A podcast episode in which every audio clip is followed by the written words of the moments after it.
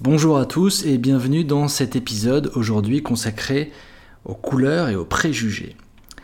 Alors, l'objectif aujourd'hui de cet épisode, c'est par l'intermédiaire de l'hypnose, dans une forme d'introspection, d'aller interroger les fonctionnements de notre propre cerveau, les fonctionnements qui nous échappent habituellement, les fonctionnements les plus intuitifs et les plus automatiques. Et aussi, par cela, de trouver la façon avec laquelle on peut avoir une vision plus juste de la réalité et du monde qui nous entoure. Pour cela, comme vous le savez, je vais vous proposer simplement de commencer par prendre une position confortable, de vous asseoir correctement, convenablement, de mettre vos deux coudes sur la table face à vous, sur les accoudoirs, et de monter les deux mains l'une face à l'autre. Ainsi installé, naturellement vous allez fermer les yeux, car ce podcast s'écoute les yeux fermés, et simplement avec les yeux fermés, les écouteurs sur vos oreilles, casque sur la tête, de vous autoriser ce moment d'introspection, de vous autoriser à rentrer, à plonger à l'intérieur de vous. Souvenez-vous, il s'agit simplement d'imaginer deux aimants dans les deux mains. Un aimant dans la main droite, un aimant dans la main gauche. Deux aimants qui s'attirent. Ça paraît simple, simplement de stimuler son imagination pour générer un état de conscience modifié. Simplement et naturellement, là, maintenant, en imaginant ces deux aimants, d'être attentif à la manière avec laquelle cette imagination, cette représentation de votre imagination influe sur votre ressenti. Influe sur votre ressenti.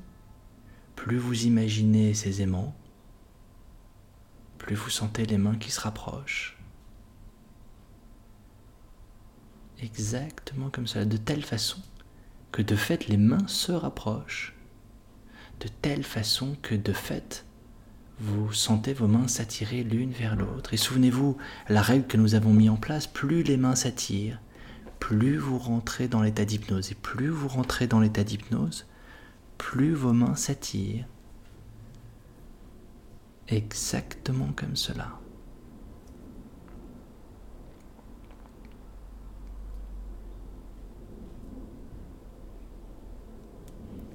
Alors, au fur et à mesure que ses mains se rapprochent, simplement de commencer à aller rechercher là quelques évidences.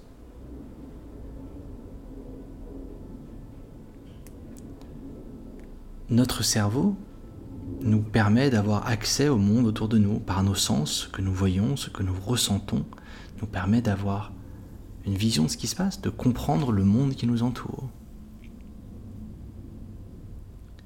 Et en même temps, il faut comprendre comment notre cerveau fonctionne. On sait, notre cerveau ne nous donne pas une, vision fidèle de ce qu'est le monde. Il y a des choses que nous ne voyons pas, qui existent mais que nous ne voyons pas. Nous ne voyons pas les ondes Wi-Fi, pourtant elles existent. Nous ne les ressentons pas, pourtant nous savons qu'elles existent. Même notre cerveau peut parfois nous jouer des tours, des illusions. On connaît tous ce principe des illusions d'optique. Ce sont des tours que nous joue notre cerveau.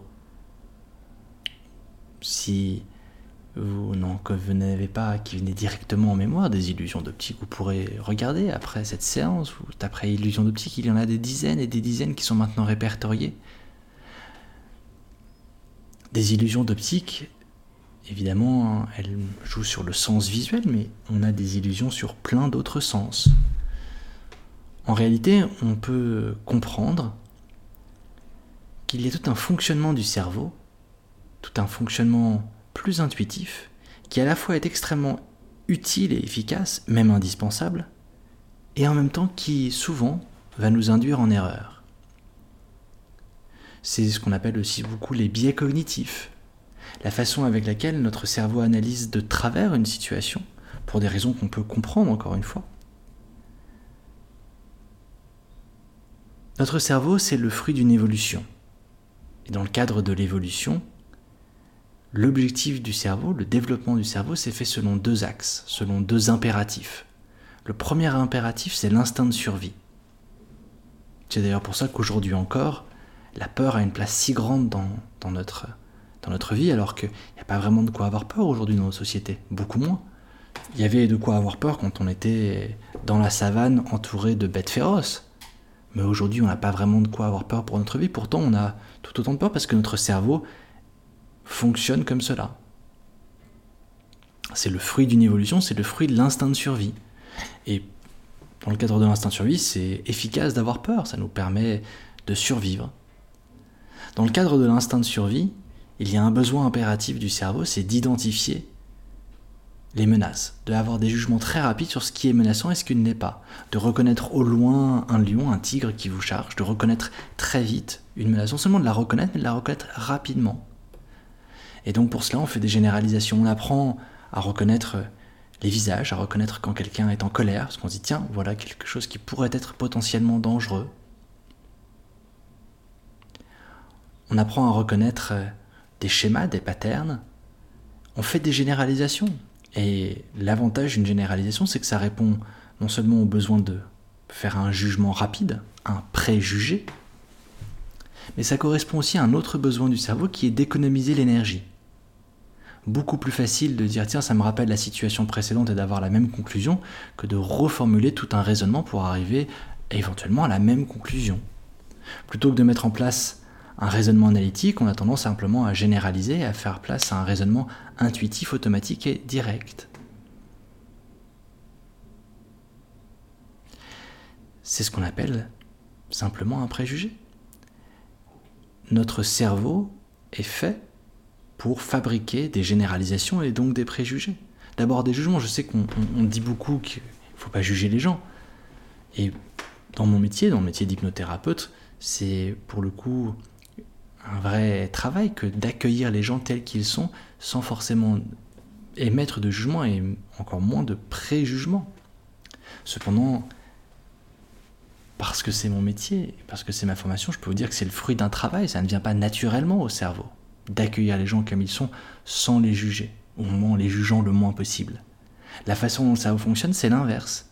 C'est de juger, d'émettre des jugements, et le plus rapidement possible. Donc souvent des préjugements, des préjugés.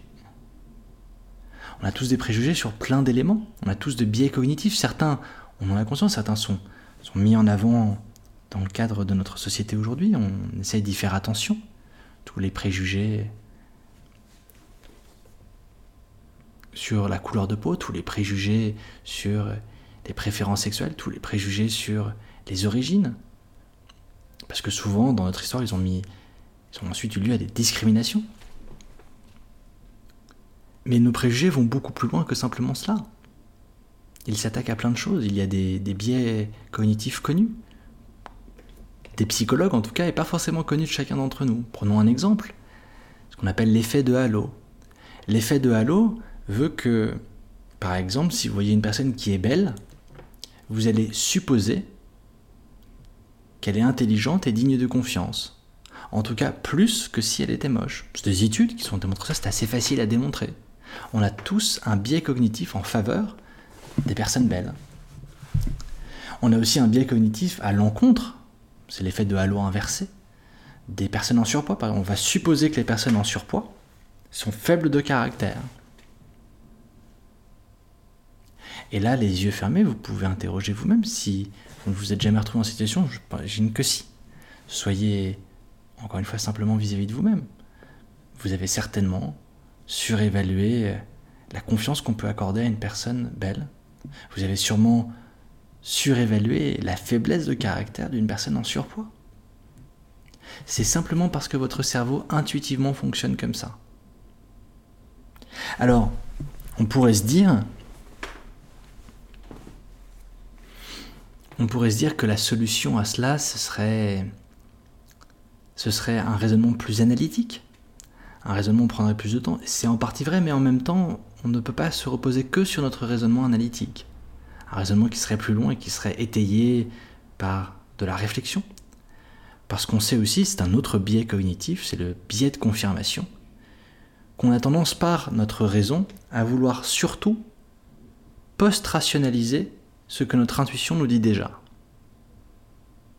C'est un grand biais dans le cadre de la science et des chercheurs, et c'est pour ça que toute la méthodologie scientifique a pour but d'essayer d'aller à l'inverse de ça. Un chercheur, il émet une hypothèse qu'il aime bien, et ensuite il va chercher à démontrer son hypothèse, mais donc il va mettre tout en place pour trouver des expériences qui démontrent qu'il a déjà raison.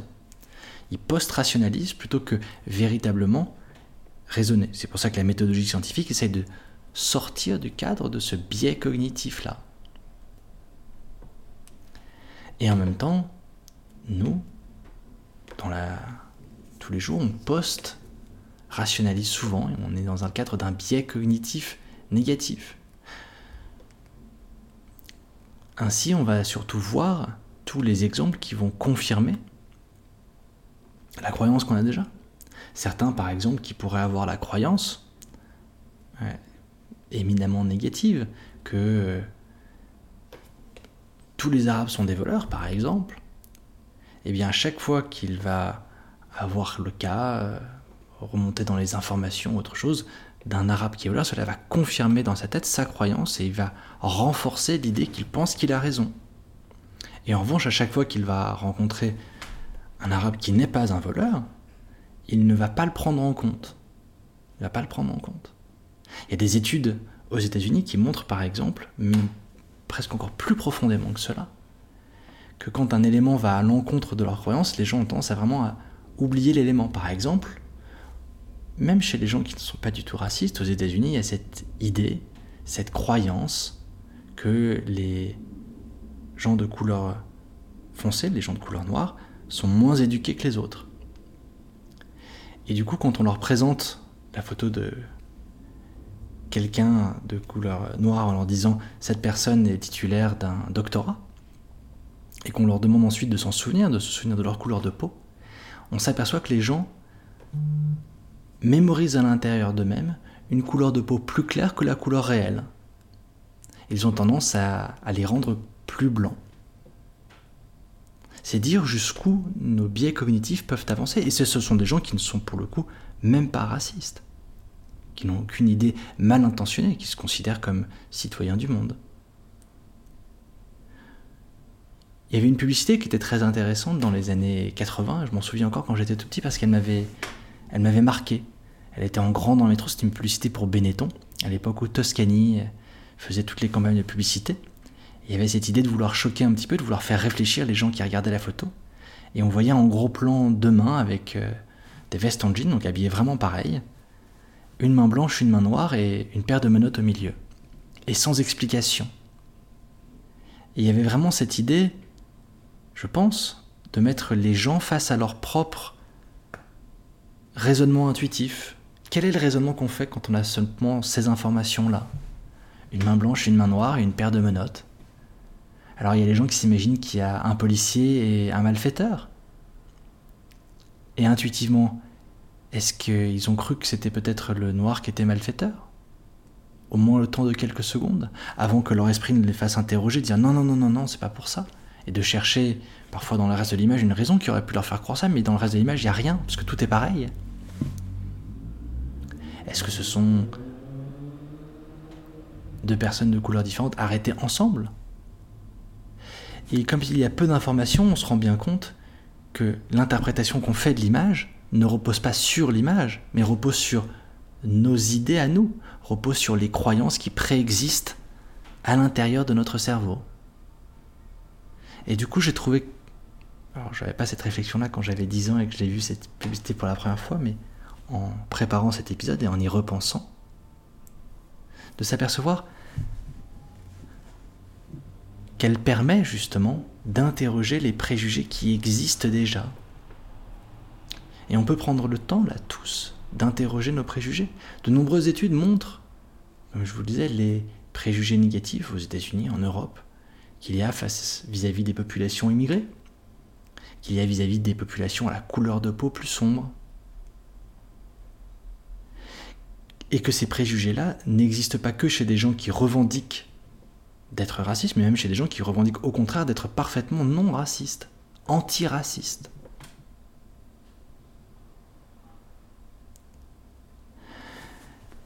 Alors comment on s'en sort? Comment on s'en sort si même quand on se revendique antiraciste, on peut être, par le biais de nos raisonnements intuitifs,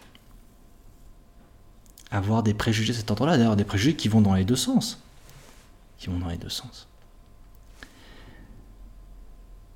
Eh bien, apparemment, de ce que nous disent les neurosciences, le premier élément, c'est d'avoir conscience de ces biais cognitifs-là. Plus on a conscience de, notre propre, nos propres biais cognitifs, plus on les connaît, plus on est capable de les repérer, et donc d'avoir un raisonnement pas simplement de type biais de confirmation, mais un vrai raisonnement qui nous permet de sortir de ces biais cognitifs-là. Plus on est conscient de nos biais cognitifs, plus on a ce concept ancré dans la tête, plus on est capable d'en sortir.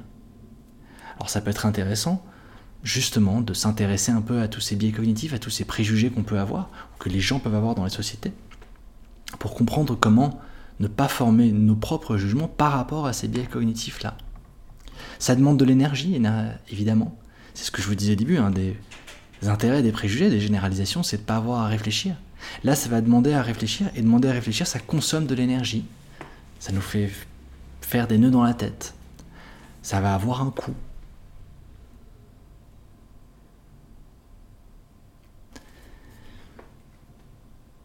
Et de comprendre qu'évidemment, tous ces préjugés viennent de croyances qui sont culturelles. Qui sont culturelles.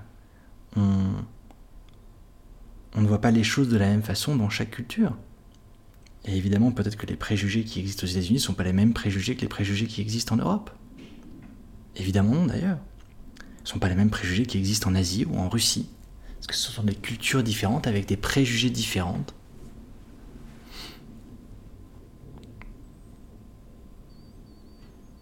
D'ailleurs, pour comprendre euh, cet aspect-là, on peut même aller un petit peu plus loin.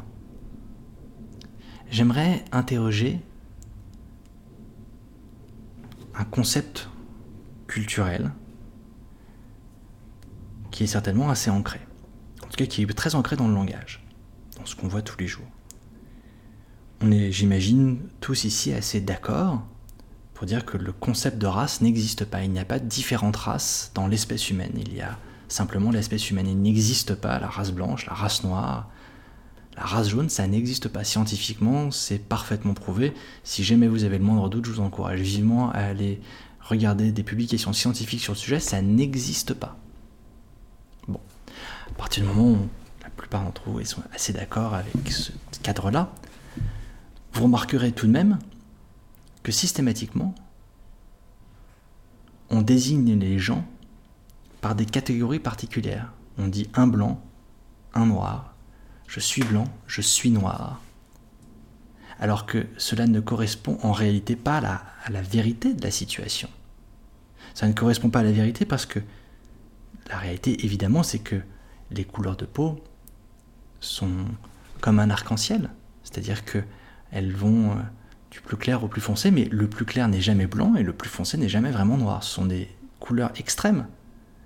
Et donc il y a une multitude de couleurs et de tons de couleurs de peau, et aucune d'entre elles n'est vraiment blanc et vraiment noir. Pourtant, les deux catégories utilisées sont blanc et noir. On a utilisé les deux catégories les plus extrêmes pour catégoriser toute la population. Là, je pense à exemple, on pourrait rajouter d'autres catégories, mais cet exemple-là, plutôt que de prendre quelque chose qui correspondra à la réalité. Et quand on considère que il y a trois ou quatre cases dans lesquelles on peut mettre les gens, le fait d'avoir ces catégories en tête, même si on ne croit pas à l'idée de race, va finir qu'on va catégoriser les gens selon leur couleur de peau. Et d'ailleurs, on va parler pour décrire tel patient, dire, euh, tu sais, c'est euh, le mec noir à la compta ou c'est le type euh, blanc au marketing on va systématiquement utiliser la couleur de peau pour déterminer quelqu'un, pour le décrire, et même pour dire c'est un blanc, c'est un noir. Alors que peut-être qu'il est tout simplement métis, d'ailleurs souvent, et ça c'est un trait jugé assez, assez intéressant parce que il sous-tend un peu ce qu'on va dire sur l'idée de blanc. C'est pas neutre tout ça. Dès que quelqu'un est métis, on dit il est noir. On dit souvent ça.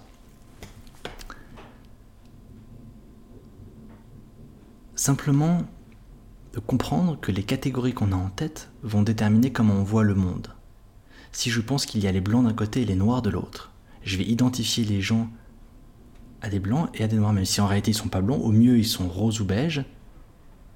Et même s'ils sont pas noirs, ils sont certainement marron, marron clair, marron foncé. Et puis ça, tout ce qu'il y a au milieu.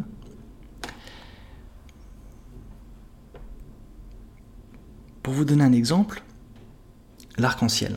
L'arc-en-ciel, les couleurs sont continues. Dans la réalité de l'arc-en-ciel, il n'y a pas de bande. Pourtant, dans les représentations qu'on fait d'un arc-en-ciel, on le dessine avec des bandes et quand on le voit, on voit des bandes. On voit des bandes parce que ça correspond à des couleurs qu'on a appris rouge, bleu, vert, violet.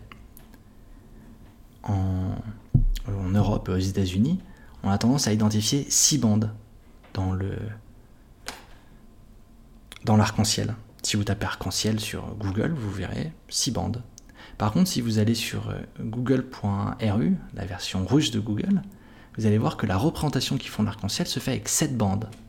Que là, nous, on a une bande bleue, eux, ils ont deux bandes, une bande bleu foncé, une bande bleu clair. Pour la simple raison que dans les couleurs fondamentales russes, il y a deux bleu foncé et bleu clair sont deux couleurs pour eux différentes. Pour nous, ce sont deux occurrences de la même catégorie. Pour eux, ce sont deux catégories différentes. Du coup, ils le représentent l'arc-en-ciel de manière différente, mais quand ils le regardent dans le ciel, ils le voient de manière différente. Les catégories que l'on a à la base en tête vont déterminer la façon dont on voit l'arc-en-ciel. Les catégories qu'on a sur les couleurs de peau vont déterminer la façon dont on voit les couleurs de peau. Et même si on se dit que je ne crois pas aux races, si je pense qu'il y a les blancs d'un côté et les noirs de l'autre, je vais catégoriser tout le monde selon ces catégories-là. Même si ça n'a pas de réalité. Personne n'est blanc, personne n'est noir et personne n'est jaune. Ça ne sont pas les couleurs de la peau humaine. Et si justement là maintenant, dans cet état-là, les yeux fermés, vous vous autorisiez à changer votre catégorisation du monde et des gens? Si on arrêtait de catégoriser les gens selon leur couleur de peau, selon leur couleur de yeux, selon leur couleur de cheveux, si c'était simplement des attributs, des attributs, mais pas des catégories. Évidemment, il y a des gens qui sont plus roses, des gens qui sont plus beiges, des gens qui sont plus rouges, des gens qui sont plus chocolat, des gens qui sont plus marrons, des gens qui sont plus... Ce que vous voulez. Mais ce ne sont pas deux catégories. Si vraiment devait y avoir des catégories, il pourrait au moins y en avoir 7 ou 8 on pourrait trouver 7 ou 8 couleurs différentes pour catégoriser cela, s'il s'agit simplement de catégoriser de manière précise, au moins comme l'arc-en-ciel. Cependant, quand on n'a que deux catégories, on ne fait que diviser. On divise en deux, en trois ou en quatre maximum, mais on pourrait avoir plein de catégories s'il s'agit simplement de catégoriser. Et peut-être qu'il serait intéressant d'avoir d'autres catégories, de voir les personnes et les êtres humains selon d'autres attributs, afin de les catégoriser différemment, afin de ne pas les mettre dans les mêmes cases, afin de laisser peut-être d'autres attributs de leur personne, nous pousser à les catégoriser différemment. Peut-être qu'on pourrait dire c'est le grand mec de la compta, c'est le petit mec du marketing.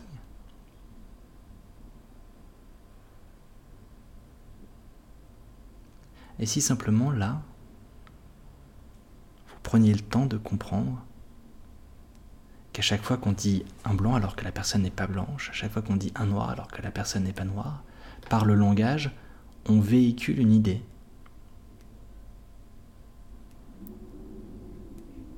Effectivement, tout le monde dit ça.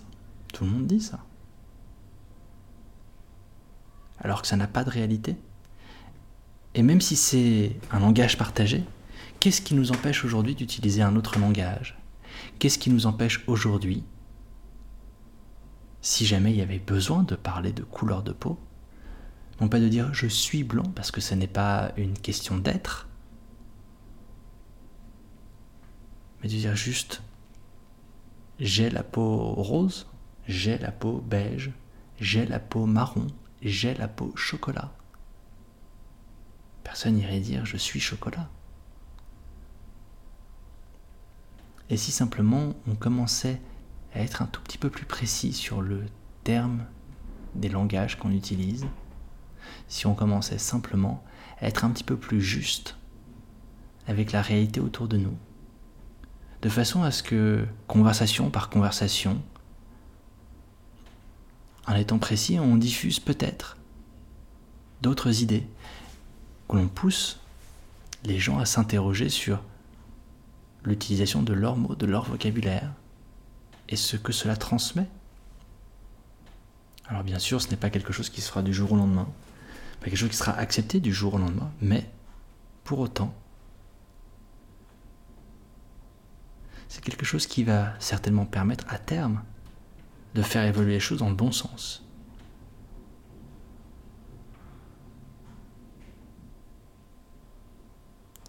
Tout du moins, je l'espère. Alors, lorsque vous allez simplement prendre le temps de retrouver la mobilité de vos mains, prendre le temps de ressentir la tête se redresser, prendre le temps tranquillement de vous étirer, de vous réveiller, d'ouvrir vraiment les yeux. Je ne sais pas si tout de suite vous verrez l'arc-en-ciel de couleurs différentes. Je ne sais pas si vous catégoriserez tout tout de suite d'une nouvelle manière. Mais simplement en ayant conscience.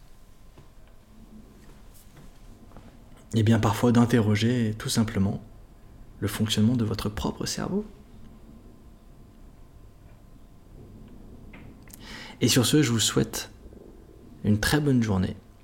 Au revoir.